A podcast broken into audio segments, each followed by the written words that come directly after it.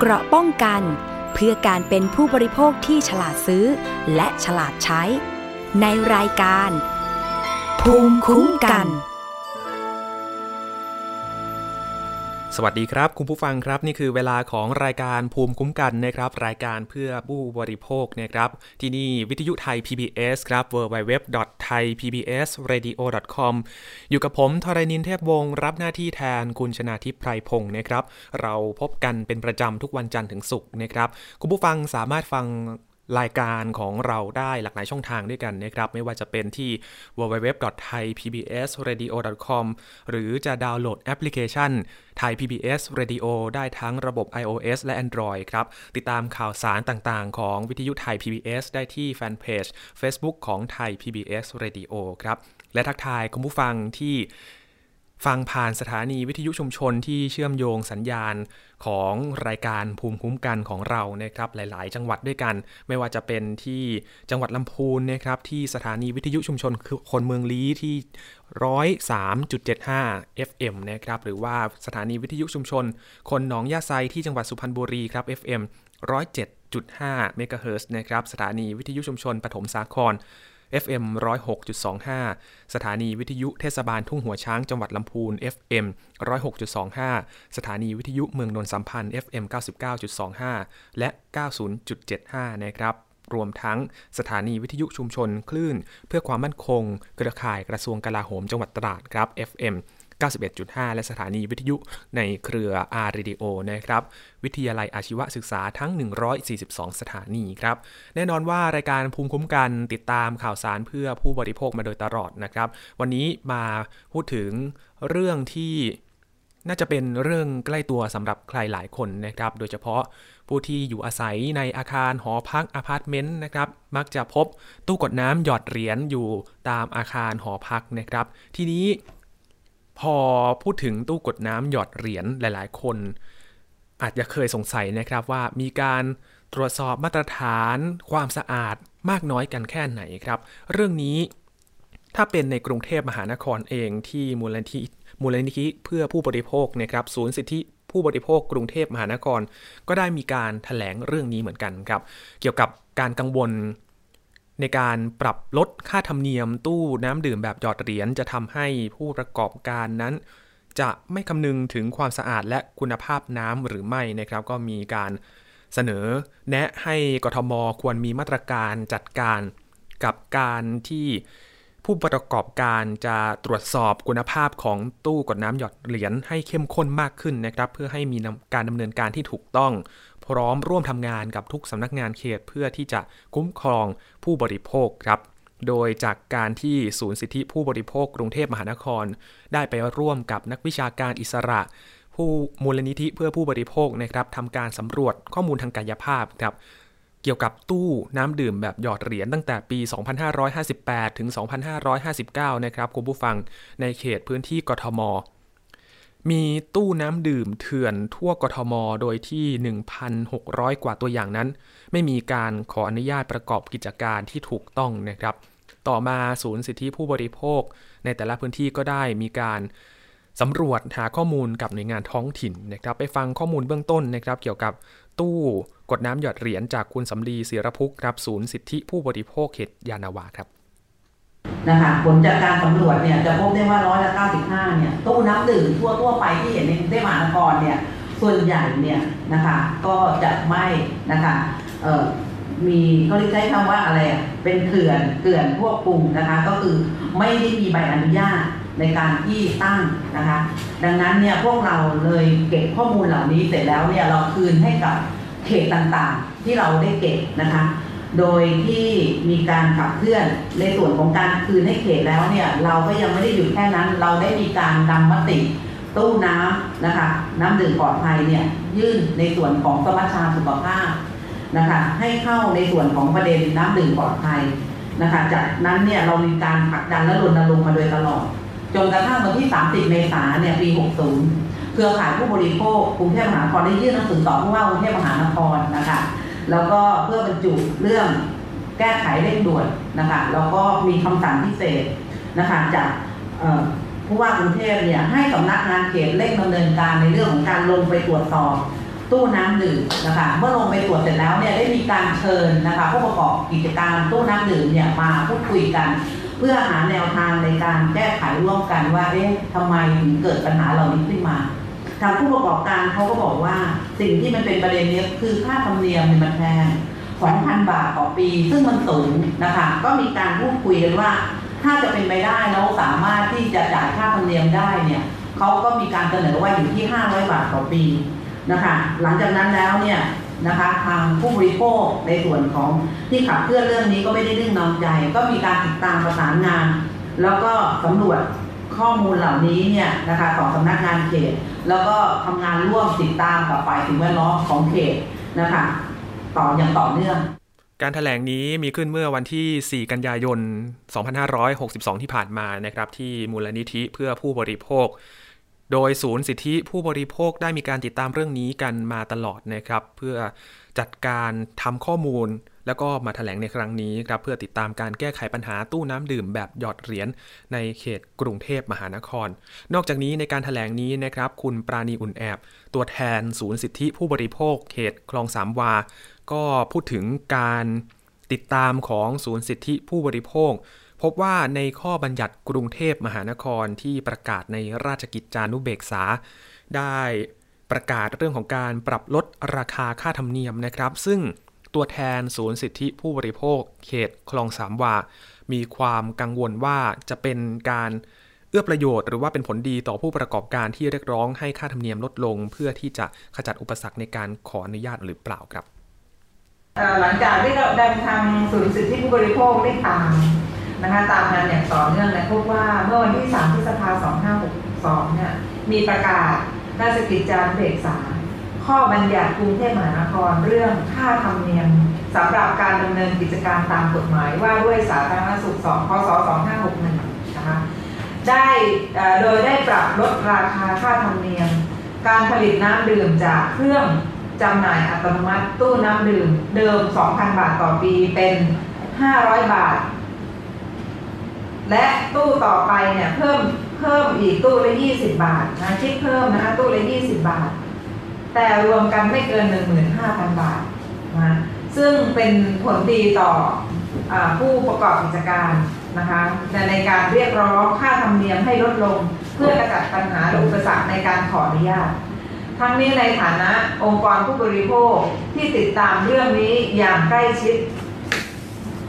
อยากจะขอสอบถามนะคะว่าที่สำคัญอยากจะขอสอบถามว่าทางกรุงเทพมหานครเนี่ยได้มีคำสั่งให้ แต่ละเขตเนี่ยได้มีการประชาสัมพันธ์ให้ตู้น้ำหรือว่ากิจการคนที่ประกอบกิจการกับรุ่นเก่าๆเนี่ยทราบถึงข้อมูลในการปรับลดเรื่องของการขออนุญาตหรือยังนะคะตอนนี้เราเห็นว่ามีความสำคัญมาก เรายังจึงอยากให้ทางกรุงเทพมหานครเนี่ยเปิดเผยข้อมูล ในการขออนุญาตประกอบกิจการ ของผู้ประกอบกิจการที่มีการขึ้นทะเบียนขออนุญาตได้หรือไม่ค่ะ นะคะตรงนี้เราทางทางศูนย์สิทธิผู้บริโภคแต่ละเขตเนี่ยอยากทราบจึงขอให้ทางกรุงเทพมหานครเนี่ยช่วยเปิดเผยด้วยนะคะในเรื่องการสำรวจคุณภาพน้ำจากตู้น้ำดื่มแบบหยอดเหรียญนนี้นะครับ ทางที่ทางผู้ประกอบผู้ประกอบการต้องดำเนินการทดสอบคุณภาพน้ำอย่างต่อเนื่อง คุณนิตินิตินัดดารักกู้ชัยนะครับ ตัวแทนศูนย์สิทธิผู้บริโภคเขตบางกอกน้อย จึงอยากถามไปยังผู้ประกอบกิจการว่ามีแผนการดำเนินงานอย่างไร และได้มีการเปิดเผยข้อมูลให้กับผู้บริโภคทราบหรือไม่ เพื่อเป็นข้อมูลในการตัดสินใจของผู้บริโภคครับ เรื่องการสำรวจตู้น้ำดื่มคุณภาพอะค่ะอยากจะถามผู้ประกอบการว่ามีการตรวจสอบคุณภาพน้ำอย่างสม่ำเสมอหรือไม่ จากกฎหมายจากกฎหมายสลากการของผู้บริโภคอะค่ะมีการเปลี่ยนใจกรองหรือไม่ อย่างไร และก็มีการเปิดเผยข้อมูลที่ว่าวันเปลี่ยนใจกรองแบบมีไหมอะไรยังไงที่ว่าคุณภาพน้ำหรือว่าการน้ำได้มาตรฐานไหมอะไรเนี่ยค่ะเพราะว่าทางเราอะค่ะ มีความห่วงใยเราในนามศูนย์สิทธิผู้บริโภคอะมีความห่วงใยว่าเมื่อลดค่าธรรมเนียมแล้ว ผู้ประกอบการเนี่ยค่ะจะจะสามารถเปิดเผยข้อมูลให้ผู้บริโภครับทราบได้ไหม และจะมีการตรวจคุณภาพน้ำอย่างต่อเนื่องไหม เพเพราะว่าศูนย์องค์กรศูนย์สิทธิผู้บริโภคอะค่ะยินดีสนับสนุนและร่วมกิจกรรมกับหน่วยงานนะคะจากสามข้อนี้จะมีกรุงเทพมหานครจะสามารถเปิดเผยข้อมูลได้ไหมอย่างไรคะ ในการแถลงนี้ยังมีคุณนิตยาปรีชาสวัสดิ์นะครับ ตัวแทนศูนย์สิทธิผู้บริโภคเขตสายไหม ก็เรียกร้องให้ทางหน่วยงานที่เกี่ยวข้อง ได้จัดการปัญหาตู้น้ำดื่มแบบหยอดเหรียญให้จริงจังมากขึ้นครับ โดยเฉพาะผู้ประกอบการที่ไม่ได้ดูแลตู้น้ำดื่มให้ไปเป็นให้เป็นไปตามมาตรฐานครับในฐานะองค์กรผู้บริโภคศูนย์สิทธิผู้บริโภคนะคะ ที่เป็นผู้สำรวจและติดตามสถานการณ์การแก้ไขปัญหา เรื่องสู้น้ำดื่มแบบหยดเหรียญในพื้นที่กรุงเทพมหานครนะคะ ซึ่งเราก็ทำมากันโดยตลอดนะคะพวกเรามีความกังวลนะคะในการจัดการปัญหาของตู้น้ำดื่มแบบหยอดเหรียญที่ไม่ไม่มีการคุมกำเนิดเลยนะคะ ว่าทางกรุงเทพมหานครมีมาตรการลงโทษอย่างไร ในการจัดการเรื่องตู้น้ำดื่มแบบหยอดเหรียญทั้งรายเก่าและรายใหม่ ที่ไม่ดำเนินการขออนุญาตประกอบกิจการ ไม่มีการตรวจสอบคุณภาพน้ำตามเกณฑ์ที่กรุงเทพมหานครกำหนดนะคะ และตู้น้ำดื่มที่ชำรุดบกพร่องทั้งในส่วนที่ยังให้บริการอยู่หรือไม่สามารถที่ให้บริการแล้วนะคะกรุงเทพมหานครนะคะมีมาตรการในการจัดการอย่างไรกับตู้น้ำดื่มเหล่านี้ ซึ่งพวกเราในฐานะของศูนย์สิทธิผู้บริโภคนะคะ เราก็ติดตามอยู่นะคะว่ากรุงเทพมหานครนั้น จะมีมาตรการอย่างไรนะคะยังไงก็กรุงเทพมหานครก็ช่วยเปิดเผยให้ด้วยนะคะตรงนี้ค่ะท้ายการถแถลงนี้นะครับ ตัวแทนศูนย์สิทธิผู้บริโภคแรงงานราชกระบัง คุณพนิตาฟองอ่อนครับ เรียกร้องให้กทม เปิดเผยข้อมูลการดำเนินการในสถานการณ์ปัจจุบัน ในเรื่องของการแก้ไขปัญหาตู้น้ำดื่มที่ยั่งยืนในพื้นที่กทมนะครับและมีการกำหนด มาตรการการจัดการตู้น้ำดื่มแบบหยอดเหรียญเถื่อน หรือตู้น้ำดื่มแบบหยอดเหรียญที่ไม่ถูกสุขลักษณะให้ดูแลอย่างจริงจังกันมากขึ้นครับศูนย์สิทธิผู้บริโภคของจึงอยากจะเรียกร้องให้กรุงเทพมหานครเปิดเผยข้อมูล ในสถานการณ์การแก้ไขปัญหาเรื่องตู้น้ำดื่มในปัจจุบัน และมาตรการแก้ไขปัญหาตู้น้ำดื่ม หรือที่ไม่ถูกสุขลักษณะอย่างจริงจัง ร้อมกันนี้ศูนย์สิทธิผู้บริโภค ในฐานะองค์กรเป็นผู้พิทักษ์สิทธิผู้บริโภค พร้อมยินดีทำงานร่วมกับสำนักงานเขต ทุกเขตเพื่อขจัดปัญหาเรื่องตู้น้ำดื่มนี่เป็นความคืบหน้าล่าสุดนะครับ เกี่ยวกับเรื่องของตู้กดน้ำหยอดเหรียญ ปัญหานี้มีการร้องเรียนมาหลายครั้งเหมือนกันนะครับ ไม่ใช่แค่ในกรุงเทพมหานคร ในต่างจังหวัดเองที่มีตู้หยอดน้ำตู้กดน้ำแบบหยอดเหรียญนี่แหละครับ มีปัญหาเรื่องของความสะอาดของไส้กรอง มีการกดน้ำแล้วมีสิ่งแปลกปลอมปนเข้ามานะครับจึงทำให้ต้องตื่นตัวกันมากขึ้น แล้วก็ตั้งคำถามกันมากขึ้นว่ามีการจัดการเรื่องนี้มากน้อยแค่ไหนนะครับ ไปดูอีกเรื่องครับยังอยู่ในกรุงเทพมหานคร โดยเฉพาะผู้ที่เดินทางในวันทำงานนะครับ ต้องโดยสารโดยรถโดยสารสาธารณะ มีหลายเรื่องที่มีการเรียกร้องกัน โดยเฉพาะเรื่องของค่าเดินทางที่เหมาะสมหรือไม่นะครับ ทีนี้มีเรื่องหนึ่งสำหรับผู้ที่เดินทางโดยรถไฟฟ้าครับผู้บริหารรถไฟฟ้า Airport Rail Link ระบุพร้อมที่จะลด ลดราคาค่าโดยสารช่วงนอกเวลาเร่งด่วนหรือว่าช่วงออฟพีคเหลือสูงสุดไม่เกิน 25 บาทต่อคนต่อเที่ยวครับ พร้อมที่จะเตรียมปรับเบาะแก้ปัญหาความแออัดด้วยครับโดยความคืบหน้านี้เปิดเผยมาจากนายสุเทพพันเพ่งกรรมการผู้อำนวยการใหญ่บริษัทรถไฟฟ้ารอฟอทจำกัด ซึ่งเป็นผู้ให้บริการรถไฟฟ้า Airport Rail Link นะครับ เปิดเผยว่าได้เตรียมแนวทางที่จะลดค่าครองชีพ เป็นการช่วยให้กับผู้ที่ใช้บริการครับเพื่อที่จะเสนอเข้าสู่ที่ประชุม คณะกรรมการพัฒนาโครงสร้างอัตราค่าโดยสารระบบขนส่งทางราง ในวันที่ 6 กันยายนนี้ครับ โดยแบ่งแนวทางการลดค่าโดยสารออกเป็น 2 ส่วนนะครับ คือลดค่าโดยสารโดยกำหนดเพดานสูงสุด ของการเดินทางนอกชั่วโมงเร่งด่วนหรือว่า off peak และการลดค่าโดยสารเฉลี่ย จากการจัดทำตั๋วเดือนนะครับ โดยจะลดราคาจากราคาปกติคิดตามระยะทาง 15-45 บาท ปรับมาจัดเก็บในอัตราสูงสุดไม่เกิน 25 บาทต่อคนต่อเที่ยว หรือ 25 บาทตลอดสาย คาดว่าจะมีผู้ใช้เพิ่มขึ้นร้อยละ 10 ส่วนในช่วงออฟพีคนั้นจะเป็นช่วงเวลาตีห้าครึ่งถึง7โมงเช้า แล้วก็ช่วงเวลา 10 โมงถึง5โมงเย็นนะครับ ส่วนช่วงเวลา 2 ทุ่มถึงเที่ยงคืน ก็รวมอยู่ด้วยรวมทั้งวันเสาร์อาทิตย์ด้วยนะครับ ทั้งนี้การลดราคาก็จะทำเฉพาะกับผู้ที่ใช้บัตรโดยสารอีกทั้ง การลดราคานี้ยังไม่รวมถึงบัตรผู้สูงอายุและบัตรนักศึกษานะครับ เพราะว่ามีการจัดทำโปรโมชั่น ลดราคาอยู่แล้ว ขณะที่การเชื่อมต่อตั๋วร่วมกับรถไฟฟ้าใต้ดิน และก็รถไฟฟ้าสายสีม่วงก็จะแล้วเสร็จในเดือนธันวานี้นะครับ ซึ่งขณะนี้อยู่ระหว่างการเตรียมเรื่องของการจัดการรายได้ ในระบบตั๋วร่วม ภาพรวม และการติดตั้งซอฟต์แวร์อ่านบัตร ด้านนายภคพงศ์สิริกันทรมาศผู้ว่าการการรถไฟฟ้าขนส่งมวลชน แห่งประเทศไทยหรือว่ารฟม เปิดเผยว่ารฟม เป็นคู่สัมปทานกับเอกชนในส่วนของโครงการรถไฟฟ้า สายสีน้ำเงิน และจ้างเอกชนเดินรถในส่วนของโครงการรถไฟฟ้าสายสีม่วง โดยยืนยันว่าการปรับ ลดราคารฟมสามารถดำเนินการได้ทั้ง 2 แบบ โดยในตัวนั้นตัวแบบนั้นนะครับรฟมได้จัดทำระบบซอฟต์แวร์ไว้แล้ว อย่างไรก็ตามนะครับ ก็ยอมรับว่าการปรับลดราคาก็จะส่งผลกระทบด้านการเงินในแง่ของรายได้ แต่อัตราที่จะมีการปรับลดราคานั้น ซึ่งคาดว่าจะได้ข้อสรุปในวันที่ 1 กันยายนนี้นะครับ อีกด้านหนึ่ง ขอสอมกครับคุณผู้ฟัง เตรียมพิจารณาจะปรับลดค่าโดยสารเช่นเดียวกัน เพื่อที่จะลดค่าครองชีพประชาชน คาดว่าจะมีความชัดเจนใน 1-2 วันนี้เช่นเดียวกันนะครับขณะที่ขอสอมกเองก็มีการเปิดทดลองเดินรถโดยสารปรับอากาศ ซึ่งใช้พลังงานไฟฟ้าใน 3 เส้นทาง ก่อนที่จะสรุปผล และนำไปประกอบการพิจารณา การจัดซื้อรถตามแผนฟื้นฟูด้วยครับ ซึ่งวันที่ 4 กันยายนที่ผ่านมาก็เป็นวันแรกนะครับ ที่องค์การขนส่งมวลชน กรุงเทพหรือขอสอมก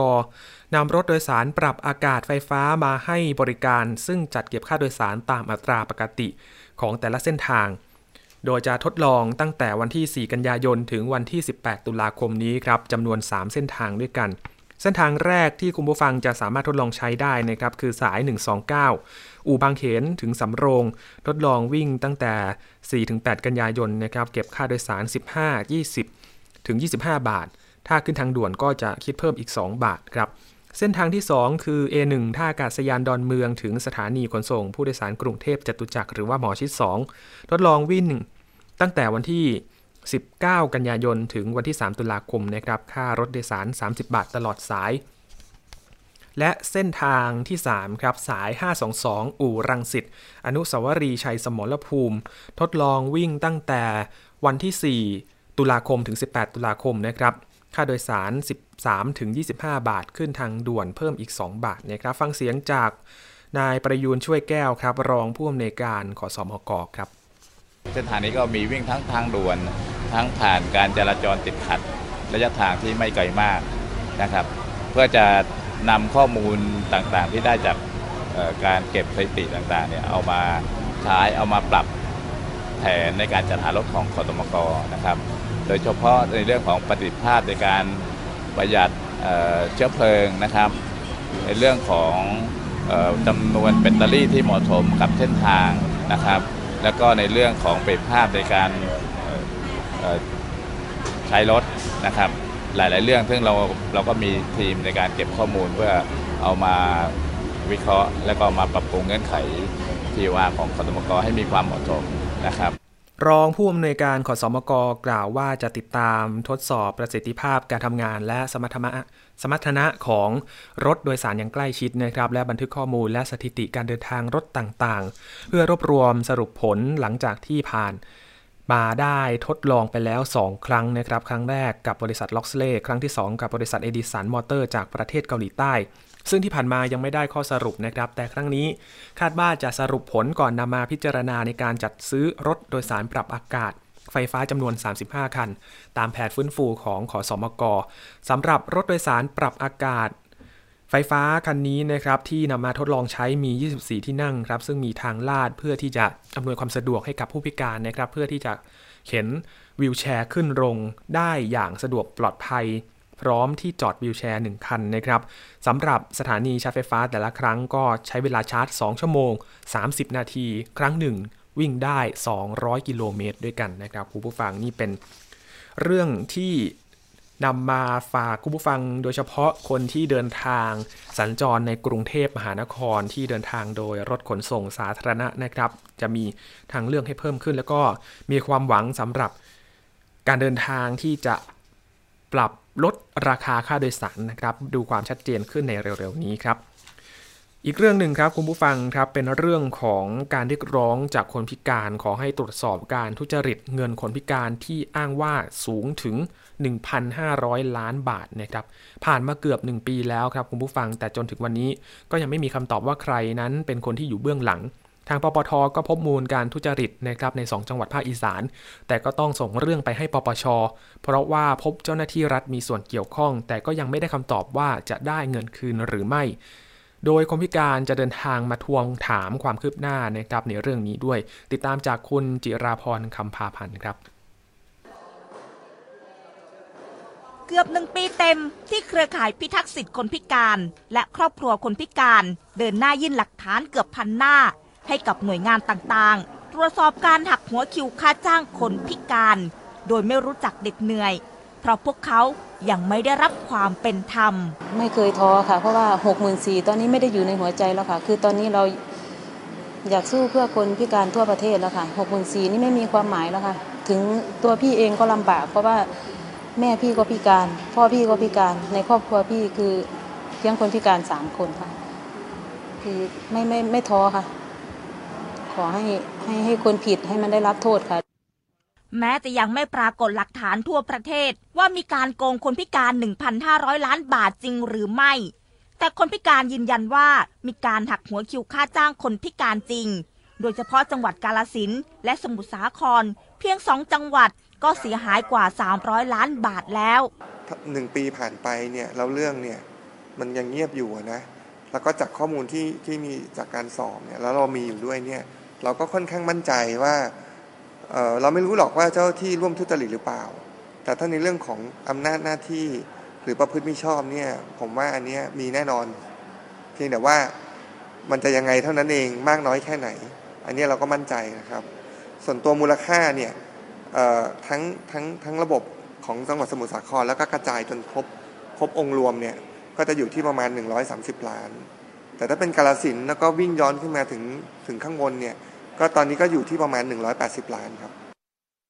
เราตรวจสอบเรื่องนี้กับสำนักงานปปท พบว่ามีมูลทุจริตจริงสองจังหวัด คือกาลสินธุ์และนครพนม มีเจ้าหน้าที่รัฐเข้ามาเกี่ยวข้อง พบข้อพิรุษว่าผู้นำคนพิการยึดสมุดบัญชีเงินฝาก และบัตร ATM ไว้ ซึ่งคนพิการได้รับเงินสูงสุดเพียง 4,000 บาท จากค่าจ้างจริง 19,500 บาท ชมรมเนี่ยเขาเก็บสมุดเงินฝากกับ ATM เอาไว้นะครับ พอถึงเวลาที่ทางบริษัทโอนเงินมาเข้าบัญชี ทางชมรมก็จะเป็นคนเบิกเงินไปให้กับคนดูแล คนดูแลคนพิการเนี่ยเขาก็ได้จะได้รับประมาณ 2-4ถึง4,000สูงสุด 4,000 บาท บางคนก็ได้รับ 2,000 บางคนได้รับ 3,000 แต่สูงสุดเนี่ย4,000 แล้วก็มีมีหนึ่งราย คือไม่เคยดูแลเลย แล้วก็มีงานประจำทำอยู่แล้วนะครับ แต่ก็มีชื่อรับเงินตรงนี้ด้วย นะครับเป็นการตรวจสอบเบื้องต้น ยังไม่ถึงขั้นที่จะไต่สวน เพราะว่าการดำเนินคดีตรงนั้นเนี่ยเราต้องส่งเรื่องไปให้ปปชก่อน แล้วถ้าปปชจะทำเองก็สามารถตั้งไต่ได้ หรือถ้าส่งกลับมาให้เรา เราก็ตั้งไต่ได้ เราก็จะขยายผลว่ามีเจ้าหน้าที่รัฐคนไหนเกี่ยวข้องอีก แม้จะพบมูลทุจริตจริง แต่ปปทย้ำว่าเกินอำนาจหน้าที่ จึงส่งผลสอบสวนเบื้องต้นไปให้ปปช หากมีการตั้งไต่ก็จะสามารถขยายผลได้ว่า เงินที่หักหัวคิวคนพิการไป ไปอยู่ในมือใคร เหมือนกับกรณีการทุจริตโกงเงินคนไร้ที่พึ่ง ส่งผลให้วันพรุ่งนี้ คนพิการที่ถูกละเมิดสิทธิ์ จะออกเดินเท้าจากจังหวัดกาลสินมายังกรุงเทพมหานคร เพราะไม่ต้องการให้เรื่องนี้เงียบหายไป จิราพรคำพาพันธ์ไทย PBS รายงาน แต่ว่าเรื่องนี้ก็มีคนพิการอีกกลุ่มหนึ่งนะครับ ที่ออกมามองต่างว่าอาจจะไม่ใช่การโกง แต่ว่าเป็นช่องโหว่ในสัญญาจ้าง แล้วก็เชื่อว่ามีคนพิการบางกลุ่มนั้นพยายามที่จะปั่นกระแสสังคมให้เข้าใจผิดกัน ด้านประธานชมรมส่งเสริมอาชีพคุณภาพชีวิต คนพิการจังหวัดพระนครศรีอยุธยาครับ ที่ได้รับสิทธิ์ช่วยเหลือการจ้างงาน ตรามามาตรา 35 นะครับ พร้อมกับชมรมผู้ปกครอง ผู้พิการทางสติปัญญาจังหวัดสมุทรสาคร ก็ยืนยันกับไทย PBS นะครับว่าไม่มีนายใหญ่ที่อยู่เบื้องหลังการโกงเงินคนพิการทั่วประเทศ แต่ก็ยอมรับว่ากฎหมายการจ้างงานคนพิการมาตรา 35 ตามพระราชบัญญัติ ส่งเสริมและพัฒนาคุณภาพชีวิต คนพิการนั้นมีช่องโหว่ทำให้ผู้ประกอบการหรือว่าผู้นำคนพิการแต่ละจังหวัดนั้นจ่ายเงินให้คนพิการไม่ครบ เป็นปัญหาระหว่างทำสัญญาที่มีการตกลงกันไว้แล้วนะครับ แต่ละโครงการก็จะหักเงินค่าจ้างที่คนพิการได้รับ ไปดำเนินกิจกรรมอะไรบ้าง แต่คนพิการ อาจจะดูสัญญาไม่ครบจึงเข้าใจผิดว่าถูกหักหัวคิวนะครับ และเชื่อว่ามีคนพิการบางกลุ่มนั้นพยายามที่จะปั่นกระแสให้สังคมเข้าใจผิด ส่งผลกระทบให้บริษัทเอกชน เลิกจ้างคนพิการจำนวนมากนะครับ ฟังเสียงจากประธานชมรมส่งเสริมอาชีพ คุณภาพชีวิตคนพิการนะครับ คุณนัทพลลาบเกินครับหยุดเถอะสิ่งไหนที่ท่านพวกท่านกำลังทำให้คนพิการกำลังต้องตกต่ำเป็นขอทาน ท่านต้องหยุด ถ้าท่านคิดดีทำดี ท่านต้องทำให้คนพิการมีอาชีพ มีงานทำมีเงินใช้ นี่คือสิ่งหนึ่งที่ที่ผมอึดอัดมาตลอด จากการได้ดูข่าวกับการเห็นข่าว ว่าทำไมขบวนการของที่พูดว่าขบวนการคนพิการ คนพิการโกง คนพิการมีหักหัวคิว ถามว่าคุณทำแค่ผิดสัญญากันแค่ไม่กี่คน แต่คุณเอามาเป็นประเด็นร้อนถึงระดับประเทศถึงระดับชาติ ถามว่าคนพิการอีกร้อยอีกพันจะต้องตกงานเท่าไหร่ ใครจะรับผิดชอบในเรื่องตรงนี้บ้าง ขณะที่คุณพิมพ์ใจพันวินิตนะครับ ตัวแทนชมรม ผู้ปกครองคนพิการทางสติปัญญาที่มีอยู่กว่า 107 แห่งทั่วประเทศ ที่ถูกพาดพิงถึงกรณีจังหวัดกาลสินและนครพนม หลังปปทพบมูลทุจริต ชี้แจงว่านายกสมาคมไม่ได้นิ่งนอนใจ ได้ดำเนินการถอนใบอนุญาตประธานชมรมแล้วนะครับ พร้อมย้ำว่าตลอดหนึ่งปีที่ผ่านมา คนพิการได้รับผลกระทบจากการจ้างงาน เพราะการตรวจสอบที่เข้มข้นมากขึ้นครับ ถ้าพูดโดยรวมก็คือว่ามาตรา 35 จะได้เงินได้ยอดเงินณปัจจุบันนี้มันเป็น 308 บาท คูณ 365 วัน มันก็จะเป็นยอดเงิน 1 1 2 4 2 0 บาท ถ้าทุกคนเอายอดตรงนี้มาพูดอย่างเดียวว่าทุกคนพิการจะได้รับยอดนี้ แต่ไม่ได้ลงไปดูในรายละเอียดว่าวิธีการทำทำโครงการของของผู้พิการที่จะได้รับเนี่ยเขาเขาอยู่ในวิธีไหน มันก็จะเขาเรียกว่ามันก็จะสื่อสารแบบเหมือนเหมือนผิด ก่อนหน้านี้นะครับพลเอกประยุทธ์จันโอชานายกรัฐมนตรีก็มีคำสั่งให้กระทรวงแรงงานนั้นตรวจสอบกรณีนี้แล้ว ไม่พบค่าราชการทุจริตนะครับพบเพียงบริษัทเอกชนจ่ายเงินให้ผู้พิการไม่ครบตามสิทธิ 14 ล้านบาทเท่านั้นไม่ถึง 1,500 ล้านบาทนะครับ ตามที่เครือข่ายพิทักษ์สิทธิคนพิการกล่าวอ้าง แต่ก็เป็นการตรวจสอบตามหลักฐานเพียง 3 จังหวัดเท่านั้นนะครับ จึงเป็นเหตุผลที่เครือข่ายพิทักษ์สิทธิ์อยากให้ตรวจสอบทั้งประเทศ เพราะว่าเชื่อว่าจะพบหลักฐานที่สำคัญครับคุณผู้ฟังครับช่วงนี้พักกันสักครู่นะครับช่วงหน้ามาดูเรื่องร้องเรียนเกี่ยวกับการถูกหลอกขายยาแก้ปวดเมื่อยครับที่จังหวัดแพร่ มีมิจฉาชีพครับเขานำครีมขัดผิวไปหลอกขายให้กับผู้สูงอายุในจังหวัดแพร่นะครับ อ้างว่าผลิตภัณฑ์ตัวนี้เนี่ยเป็นสรรพคุณที่เป็นยารักษาอาการปวดเมื่อยนะครับ จะเป็นอย่างไรติดตามได้ในช่วงหน้ากับรายการภูมิคุ้มกันครับ เกราะป้องกัน เพื่อการเป็นผู้บริโภคที่ฉลาดซื้อ และฉลาดใช้ ในรายการ ภูมิคุ้มกันเพียงแค่มีสมาร์ทโฟน ก็ฟังได้ไทย PBS ดิจิทัล Radio สถานีวิทยุดิจิทัลจากไทย PBS เพิ่มช่องทางง่าย ๆ ให้คุณได้ฟังรายการดีๆ ทั้งสดและย้อนหลัง ผ่านแอปพลิเคชันไทย PBS Radio หรือเวอร์ไบเว็บจอดไทยพีบีเอสเรดิโอคอมไทย PBS Digital Radio Infotainment for all เทิร์นเ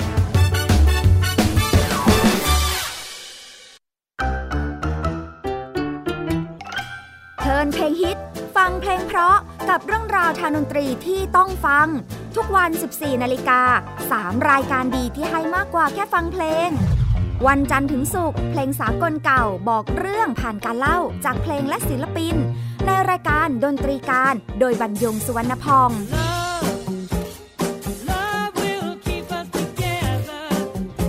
I tasted your sweet lips, my fingertips.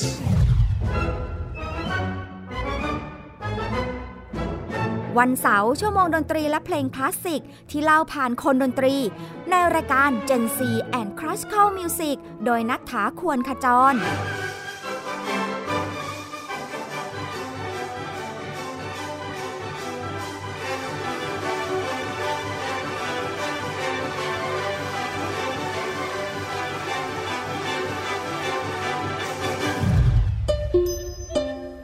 วันอาทิตย์เปิดความรู้และประวัติเส้นทางดนตรี ในเอเชียตะวันออกเฉียงใต้ ผ่านการเล่าและเล่น ในรายการเพลงดนตรีวิถีอาเซียน ASEAN Music Ways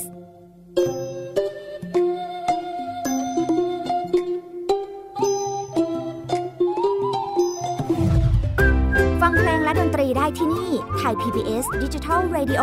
หรือทางออนไลน์ผ่านแอปพลิเคชันไทย PBS Radio และ w w w t h a i PBS Radio com ไทย PBS Digital Radio สถานีวิทยุดิจิทัลจากไทย PBS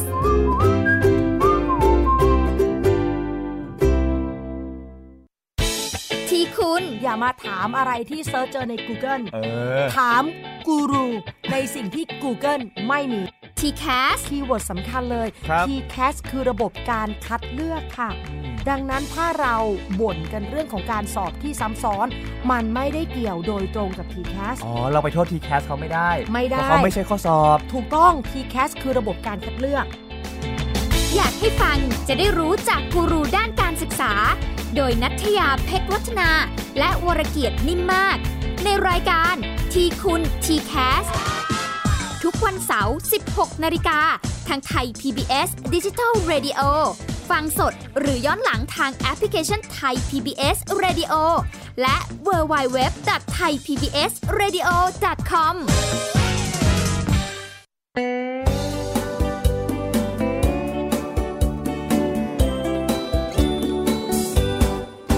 บอกเล่าข่าวสารที่เป็นประโยชน์ เกษตรกรไทยรู้เท่าทัน ตั้งรับปรับตัวกับความเป็นไป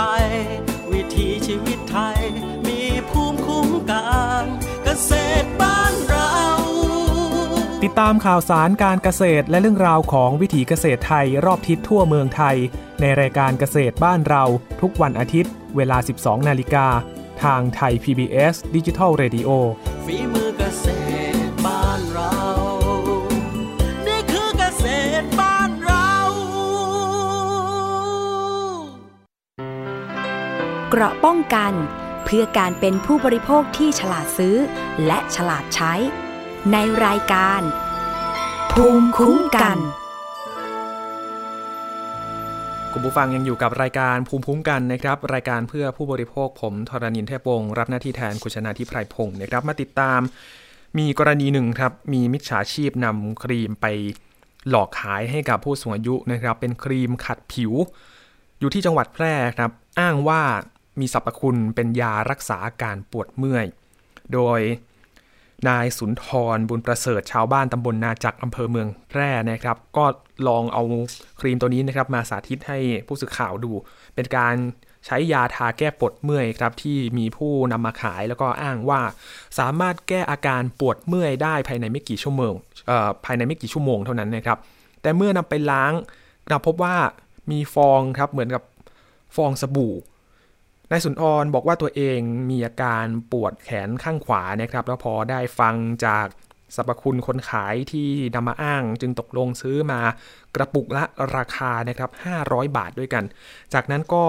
คนขายก็กลับไปครับ โดยบอกว่าจะมาตามผลการใช้อีกครั้งหนึ่ง จากนั้นก็นำมาลองทาที่แขนครับ พอทาแล้วก็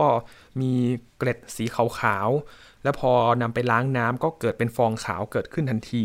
จึงคิดว่าอาจจะถูกหลอกนะครับ จึงร้องเรียนมายังสื่อมวลชน แล้วก็ปรึกษากัน จะเข้าแจ้งความในวันต่อไป โดยมีผู้เสียหายรายอื่นที่พบกรณีด้วยกรณีนี้ด้วยเช่นเดียวกันนะครับ ด้านนางสาวอรดาอ่อนน้อมครับหนึ่งในผู้เสียหายอีกรายหนึ่งก็บอกว่า คนที่มาขายมีหญิงสาวนะครับเป็นหญิงสาวรูปร่างท้วม ผิวดำอายุราว 25-30 ปี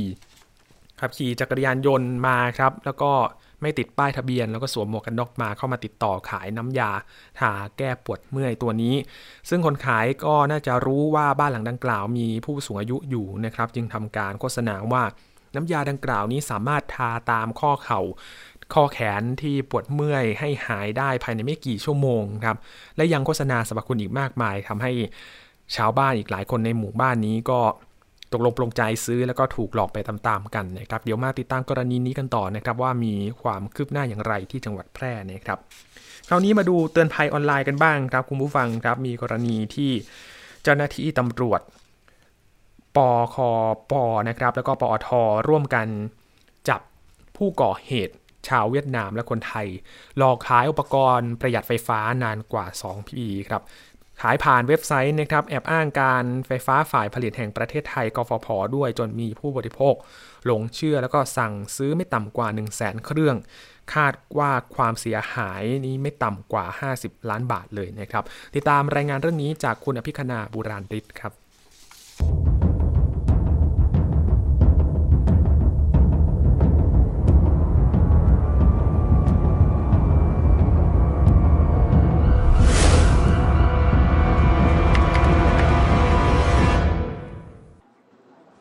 นค้าประเภทปลั๊กเสียบไฟที่กล่องเรียงรายอยู่นี้ คือของกลางที่เจ้าหน้าที่ตำรวจปคบตำรวจปอท เจ้าหน้าที่สคบ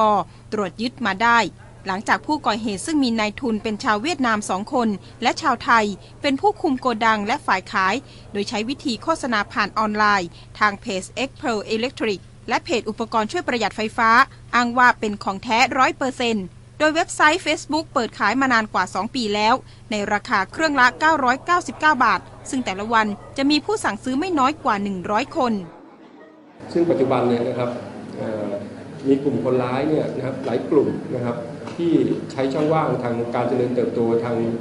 สินค้าออนไลน์นะครับ เข้ามาหลอกลวงพี่น้องประชาชนนะครับ ซึ่งในบางครั้งเนี่ยผมว่าเชื่อว่าหลาย ๆ คนเนี่ยอาจจะตกเป็นเหยื่อนะครับ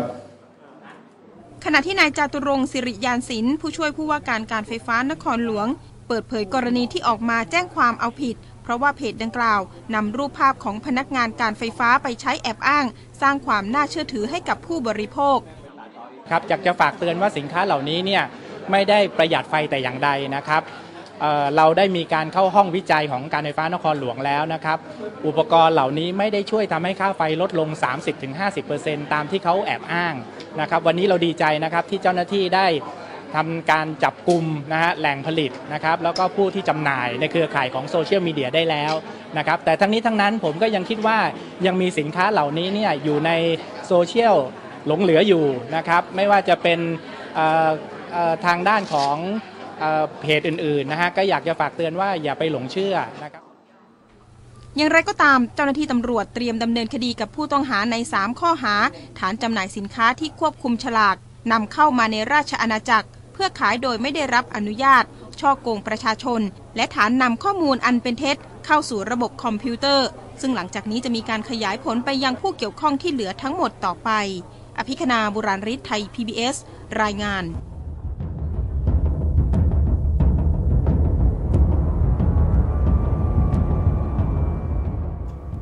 มาถึงช่วงคิดก่อนเชื่อกันบ้างครับคุณผู้ฟังครับมาติดตามเรื่องราวที่ชวนให้คิดก่อนที่จะเชื่อเรื่องราวที่เกิดขึ้นนะครับ คุณชนาทิพย์ไพรพงศ์คุยกับดรแก้วกังสดานอัมภัยครับเกี่ยวกับความเชื่อที่ว่า น้ำมะนาวช่วยล้างไตได้จริงหรือไม่นะครับ หาคำตอบกันในช่วงคิดก่อนเชื่อครับ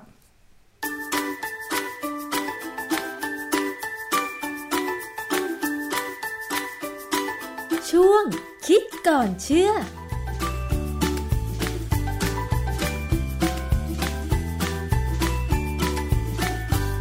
พูดถึงเรื่องของน้ำมะนาวนะคะ คุณผู้ฟัง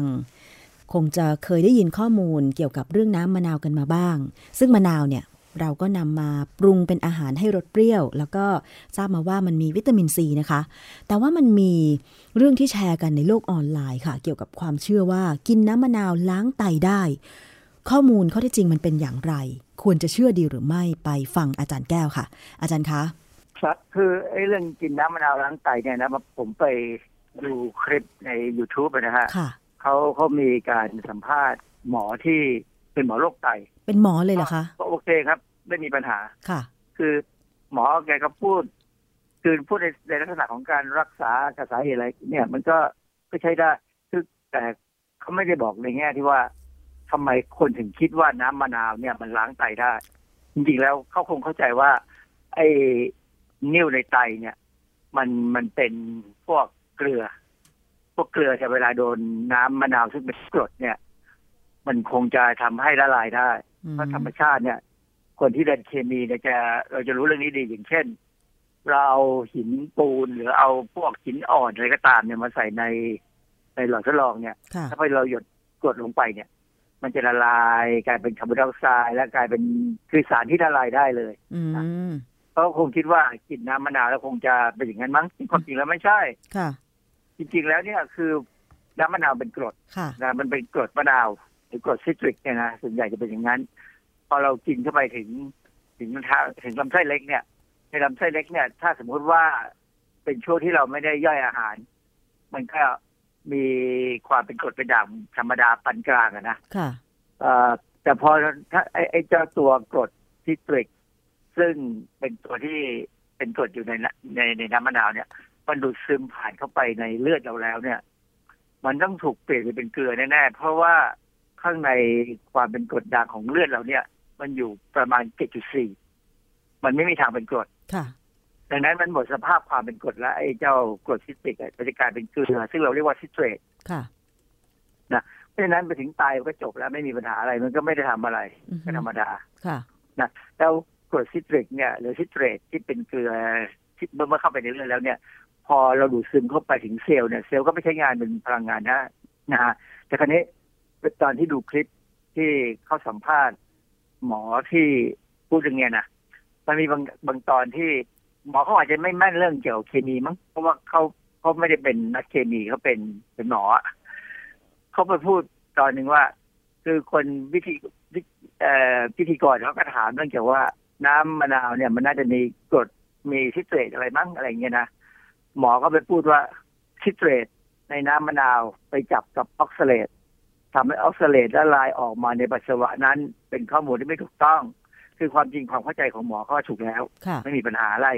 เพียงแต่ว่าถ้าบอกว่าซิเตรตไปจับกับออกซาเลตเนี่ยมันเป็นไปไม่ได้ เนื่องจากว่าไอ้เจ้าสองตัวเนี่ย มันเป็นอนุมูลลบทั้งคู่ในทางเคมีเนี่ยนะคะลบต้องจับกับบวกซิตรตก็เป็นลบออกซาเลตก็เป็นลบ ถ้าคนที่เรียนเคมีมาจะฟังปั๊บเนี่ยจะร้องอ๋อแล้วว่าเอามันไม่ถูกละผิดค่ะแต่ว่า อันนี้มันนี่ไม่ไม่ได้ไม่เป็นเรื่องร้ายแรงอะไรหรอกคือ แต่จริงๆนะเวลาเราจะให้สัมภาษณ์อะไรนี่มันก็ต้องหาข้อมูลนะค่ะเอ่อไม่ว่ากันเพียงแต่ว่าอยากจะให้ใครก็ตามที่ไปดูคลิปอันเนี้ย ก็ขอให้เข้าใจว่าจริง ๆ แล้วเนี่ย เอ่อเท่าที่สมัยที่ผมเรียนหนังสืออยู่เนี่ยนะเจ้านายเก่าผม ซึ่งตอนนั้นเป็นอาจารย์ผมเนี่ยอาจารย์ก็มาเล่าให้ฟังว่าเอ่อการทำงานของอาจารย์เนี่ย อาจารย์ทำเกี่ยวกับเรื่องของการเป็นนิ่วในกระเพาะปัสสาวะของคนทางอีสาน คือเมื่อก่อนเนี่ยเราเข้าใจว่าคนอีสานเป็นนิ่วเพราะกินน้ำที่มีตะกอนมีตะกัน มีตะกรันมีพวกแร่ธาตุเยอะอะไรอย่างเงี้ยนะค่ะแล้วมันมีพวกเกลือหรือกรดออกซาลิก หรือเกลือออกซาเลตอะไรก็ตามเนี่ยเข้าไปในในในตั้งในร่างกาย แล้วพอไปถึงที่กับกระเพาะปัสสาวะเนี่ย มันก็ไปจับตัวกันเป็น นิ่วเป็นไอเป็นนิ่วค่ะนะทีนี้ ประเด็นที่สำคัญคืออาจารย์สงสัยว่ามันจะไม่ใช่ เพราะว่าอาจารย์ผมก็คือเอ่อศาศาสตราจารย์แพทย์หญิงสาครธนมิตต์นะอีกท่านหนึ่งที่ทำงานร่วมกันก็คือศาสตราจารย์นายแพทย์อารีวรยะเสวี ซึ่งงานวิจัยของอาจารย์ทั้งสองท่านเนี่ย ได้ทำให้ท่านได้เป็นนักวิจัยแห่งชาติในปี 2518 ค่ะนะเอ่ออาจารย์เล่าให้ฟังว่า ก็ไปดูแล้วเนี่ยเอ๊ะเด็กที่ ปัสสาวะออกมาขุ่นเนี่ย มันก็มีนิ่วเนี่ย ส่วนใหญ่เป็นเด็กที่ขาดสารอาหารทั้งนั้นค่ะ คือคนอีสานสมัยโบราณเนี่ยนะมันก็ไม่ค่อยมีอะไรกินอะนะคือเขาเขาเขาก็กินผักเป็นหลักให้มันอิ่มแล้วผักมันก็มีพวกออกซาเลตนะฮะพวกอาหารที่เป็นเนื้อสัตว์เนี่ยนานๆจะได้กินของดีๆส่วนมากก็อาจจะกินปลาร้านิดๆหน่อยๆอะไรเงี้ยนะค่ะ อาจารย์ก็เลยมองว่า เอ๊ะการที่มันเกิดเป็นแคลเซียมออกซาเลตเนี่ย ถ้ามีการทำลายวิกระบวนการที่มันจับตัวกันได้เนี่ย มันน่าจะดีขึ้น อาจารย์ไปดูไปค้นหาข้อมูลเจอว่าไอ้แคลแคลเซียมออกซาเลตเนี่ยเวลามันจับตัวกันเป็นก้อนนิ่วเนี่ย มันสามารถจะถูกขัดขวางได้ค่ะโดยการทำให้แคลเซียมไปจับตัวกับฟอสเฟตกลายเป็นแคลเซียมฟอสเฟตซึ่งละลายน้ำค่ะส่วนออกซาเลตนี่ไม่ไม่ถูกจับมันก็ละลายน้ำออกไปดังนั้นในในการทดลองของอาจารย์ทั้งสองท่านเนี่ยท่านเลยใช้วิธีว่าพอเห็นเด็ก มีปัสสาวะขุ่นใช่ไหมค่ะท่านก็เอาเด็กเนี่ยมาให้กินเครื่องดื่มน้ำดำชนิดหนึ่งค่ะโดยเอาเกลือฟอสเฟตจะใส่ลงไปเพิ่มด้วย ให้มันเข้มข้นหน่อย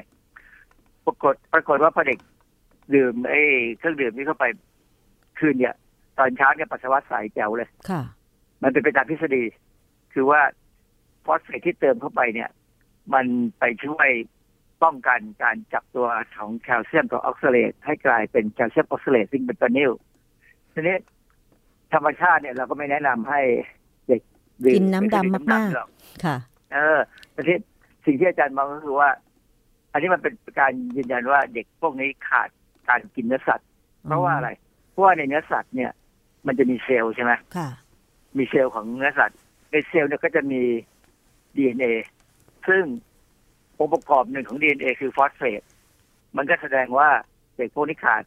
โปรตีนจริง ๆ ขาดการกินเนื้อสัตว์จริงค่ะๆจึงทำให้เขาเป็นนิ่วค่ะก็เลยใช้กระบวนการที่ว่าเราเสริมโปรตีนเข้าไปในเด็กพวกนี้ให้กินก็ปรากฏว่าการเป็นนิ่วน่ะหายไป เนี่ยจึงทำให้อาจารย์ได้รางวัลเป็นนักวิจัยดีเด่นสองพันห้าร้อยสิบแปดค่ะเพราะฉะนั้นนี่ก็เป็นตัวอย่างให้เห็นว่าเอ่อเรื่องการเป็นนิ่วเนี่ย ถ้าเป็นนิ่วที่กระเพาะปัสสาวะเนี่ย มันมีวิธีป้องกันได้ก็คือ อย่าให้ขาดอาหาร อย่าให้ขาดสารอาหารพูดง่ายๆมันก็มากลับมาที่กินอาหารให้ครบห้าหมู่ค่ะอะไรแบบเนี้ยนะค่ะคือทีนี้เรื่องการกินซิตริกกินกรดมะนาวเนี่ย แล้วทำให้ไอ้นิ่วในไต อันนี้เป็นไตเนี่ยนะมันมันละลายได้เนี่ยเออผมก็ไปค้นเจอบทความอันหนึ่งชื่อ citric acid and kidney stone เอ่อคนที่เขียนเนี่ยเขาทำงานอยู่ที่เอ่อ ภาควิชาทางด้าน clinical nutrition มหาวิทยาลัยวิสคอนซินแต่เขาทำงานในโรงพยาบาล เพราะคนนี้เขาจบด็อกเตอร์นะทางได้ PhD แล้วก็ได้เป็น RD RD นี่คือ Regis- Register Dietitian หมายความว่าเป็นนักกำหนดอาหารมืออาชีพนะฮะค่ะเขาก็เขียนบทความหนึ่งซึ่งมหาวิทยาลัยวิสคอนซินเนี่ยก็เอามาเผยแพร่ทั่วไปตั้งแต่ปีเป็นสิบปีแล้วล่ะ บทความเขาแนะนำว่า ให้ดื่มน้ำมะนาวลดความเสี่ยงต่อการเป็นนิ่วในไตเนื่องจากแคลเซียมออกซาเลตได้ ก็ฟังแล้วมันก็เหมือนกับที่ว่าคนที่บอกว่ากินน้ำมะนาว ที่เขาตั้งประเด็นว่ากินน้ำมะนาวแล้วแล้วแล้วทำให้ละเหมือนกับการล้างไตคือล้างเอานิ่วออกไปได้เนี่ยมันก็ดูเหมือนจะน่าจะเชื่อถือได้บ้างอะนะค่ะแล้วก็ไปเจอบทความอีกในวารสาร American Family Physician เมื่อปี 2011 เนี่ย ก็มีงานวิจัยที่เขาก็บอกว่า ถ้าเราจะป้องกัน เอ่อนิ่วจากแคลเซียมออกซาเลตเนี่ยควรจะทำให้ปัสสาวะมีความเป็นด่างค่ะโดยกินอาหารที่เป็นผักและผลไม้สูง คือผมเข้าใจว่าเขามองว่าในผักและผลไม้ส่วนใหญ่เนี่ยจะมีโพแทสเซียมนะเกลือโพแทสเซียมเนี่ย เวลามันไปละลายน้ำเนี่ย ส่วนใหญ่มันจะกลายเป็นด่างค่ะมันจะออกฤทธิ์เป็นด่างด่างเป็นด่างอยู่ คนที่เขาบอกว่ากินน้ำด่างน้ำด่างเนี่ยกินอาหารด่างอะไรก็ตามเนี่ย เขามองเขาเขาจะแนะนำว่าให้ไปกินผักผลไม้ ซึ่งความจริงเนี่ยข้อความหมายของคำว่าด่างของเขาเนี่ยคือการที่มันมีโพแทสเซียม น้ำนั้นไม่ได้ออกฤทธิ์เป็นด่างหรอกเพค่ะราะว่าถ้าออกเป็นฤทธิ์เป็นด่างเนี่ยเรากินเข้าไปถึงกระเพาะมันเป็นกรดมันก็กลายเป็นกรดค่ะถึงลำไส้เล็กมันเป็นด่างมันก็กลายเป็นด่างค่ะแต่พอเข้าไปในเลือดเรา มัน pH เป็นกลางไอความเป็นกรดเป็นด่างเนี่ย มันกลางกลางๆมันก็จะไม่เป็นด่างอยู่ดีแหละค่ะนะฮะเพราะว่าถ้าถ้าเลือดเราเป็นด่างมากเนี่ยเราตายค่ะร่างร่างกายทนไม่ได้นะฮะ อันนี้ก็เป็นการตัวอย่างหนึ่ง อีกตัวอย่างหนึ่งก็มีคือการเขาบอกว่าเอ่อการถ้าจะกินถ้าถ้าถ้าเป็นแคลเซียมฟอสเฟตทำให้เป็นนิ่วซึ่งอันนี้ผมไม่เคยรู้นะว่าแคลเซียมฟอสเฟตอย่างที่ไปจ้านายผมเคยทำการศึกษาปกติแคลเซียมฟอสเฟตมันละลายน้ำค่อนข้างง่ายนะแต่บางครั้งเนี่ยมันอาจจะมีโอกาสที่ในไตของเราเนี่ย มันมีการปรับความเป็นกรดเป็นด่างไม่ดีทำให้แคลเซียมฟอสเฟตเนี่ยตกตะกอนได้ค่ะ ก็บอกว่าให้ปรับปัสสาวะให้เป็นกรดในการดื่มน้ำผลไม้ที่มีความเปรี้ยวอือฮึซึ่งอันนี้ อันนี้ไม่ค่อยไม่ค่อยน่าเชื่อแต่ว่าปรากฏว่า คนที่เขียนบทความเนี่ย เป็นอาจารย์หมอที่เอ่อโรงพยาบาลของมหาวิทยาลัยซานฟรานซิสโกมา University of California School of Medicine San Francisco ก็อีกคนหนึ่งเป็นอาจารย์ของจอห์นฮอปกินส์คือสองคนสองสองมหาวิทยาลัยเนี่ยมัน เป็นมหาวิทยาลัยท็อปๆของอเมริกาค่ะบทความที่เขาออกมาเผยแพร่นี่มันต้องมีอะไรเป็นอย่างที่น่าจะดูมีเหตุผลค่ะแต่ว่าโดยสรุปแล้วเนี่ย คือการที่เขาจะปรับความเป็นกรดเป็นด่างของปัสสาวะได้เนี่ย มันมันต้องควบคุมโดยแพทย์แล้วมันไม่ใช่อยู่ๆเรามาทำเองนะใช่นะเพราะว่ากำลังมองว่าจากคำแนะนำที่อาจารย์บอกว่าอยู่ในบทความซึ่งเขียนโดยหมอเนี่ยนะคะ ถ้าใครไปอ่านแล้วก็อาจจะคิดเอาเองว่า เออมันทำได้นี่ เราสามารถทำตามคำแนะนำซึ่งบางทีก็ไม่รู้ว่า ความเป็นกรดหรือความเป็นด่างนั้นเนี่ยที่เรากินเข้าไป มันจะมากหรือน้อยแล้วมันจะได้ผลตามที่หมอเขาเขียนไว้หรือเปล่าอาจารย์ อันนี้เป็นเป็นเรื่องที่ถึงเขาจะเผยแพร่ในวารสารเนี่ยแต่ว่าเป็นวารสารวิชาการ ซึ่งคนอ่านจะต้องเป็นนักวิชาการ มันไม่ใช่คนทั่วไปอะนะอ๋อเพราะฉะนั้นถ้าเกิดมีการเอามาทำจริงแปลมาบอกเล่าเนี่ยทุกคนจะต้องคิดว่าเรื่องพวกนี้ ถ้าถ้าเป็นนิ้วเมื่อไหร่ก็ไปหาหมอก่อนค่ะนะคือคือมันเราจะรู้ว่าเป็นนิ้วไม่เป็นนิ้วเนี่ยมันจะมีอาการ เช่น ปัสสาวะลำบากหรือว่าอย่างถ้าปัสสาวะขุ่นเนี่ยชัดว่ามันต้องมีอะไรบางอย่างแน่ๆเลยนะ เพราะฉะนั้นคนที่มีความรู้สึกว่ามีความผิดผิดปกติกับระบบปัสสาวะเนี่ย ก็ควรจะไปหาหมอซะโดยเฉพาะเสร็จแล้วเขาเขาจะส่งไปหาหมอหมอโรคไตนี่แหละนะแล้วก็หมอโรคไตก็จะดูให้แล้วก็จะดูว่าควรจะเป็นยังไงควรจะทำการบำบัดรักษายังไงนะสรุปแล้วก็คือว่าความเชื่อที่มีการแชร์กันเกี่ยวกับเรื่องของการกินน้ำมะนาว ล้างไตได้จริงหรือถ้าถ้ามองว่าเป็นการเอานิ้วออกบ้างเนี่ย ผมว่าจากข้อมูลใหม่ ๆ เนี่ย มันน่าจะ น่าจะเหมือนกับจะเป็นไปได้นะแต่ว่ามันไม่ใช่เป็นไปแบบตรงไปตรงมาหรอก อย่างที่ผมบอกแล้วไงว่าถ้ากินน้ำมะนาวเนี่ยมันความเป็นกรดมันหายไปแน่พอมันเข้าไปในเลือดเนี่ยมันก็กลายเป็นกลางๆซึ่งมันก็ไม่ได้ได้ความเป็นกรดในการที่สลายนิ้วแต่ว่าไอ้เจ้าฟิตเรตเนี่ยมันอาจจะมีบทบาทบางอย่างในการทำให้นิ้วที่มีอยู่เนี่ยสลายออกมาได้ เพราะว่าฟิตเรตสามารถจะไปจับตัวกับแคลเซียมได้เป็นแคลเซียมฟิตเรตทำให้ออกซิเดตนี้ สลายออกไปก็ได้ค่ะนะฮะเหมือนกับที่เจ้านายผมเคยเจอผมแบบผลมันคล้ายๆคล้ายๆกัน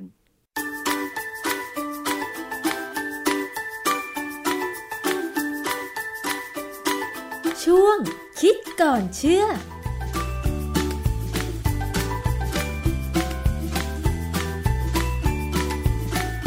น่าจะช่วยไขความกระจ่างให้กับใครหลาย ๆ คนนะครับกับข้อสงสัยที่ว่าน้ำมะนาวนี้ช่วยล้างไตได้จริงหรือไม่นะครับ ทั้งหมดนี้คือเรื่องราวเพื่อผู้บริโภคกับรายการภูมิคุ้มกันครับคุณผู้ฟังติดตามรายการต่างๆ ของวิทยุไทย PBS นะครับได้ที่ www.thaipbsradio.com มี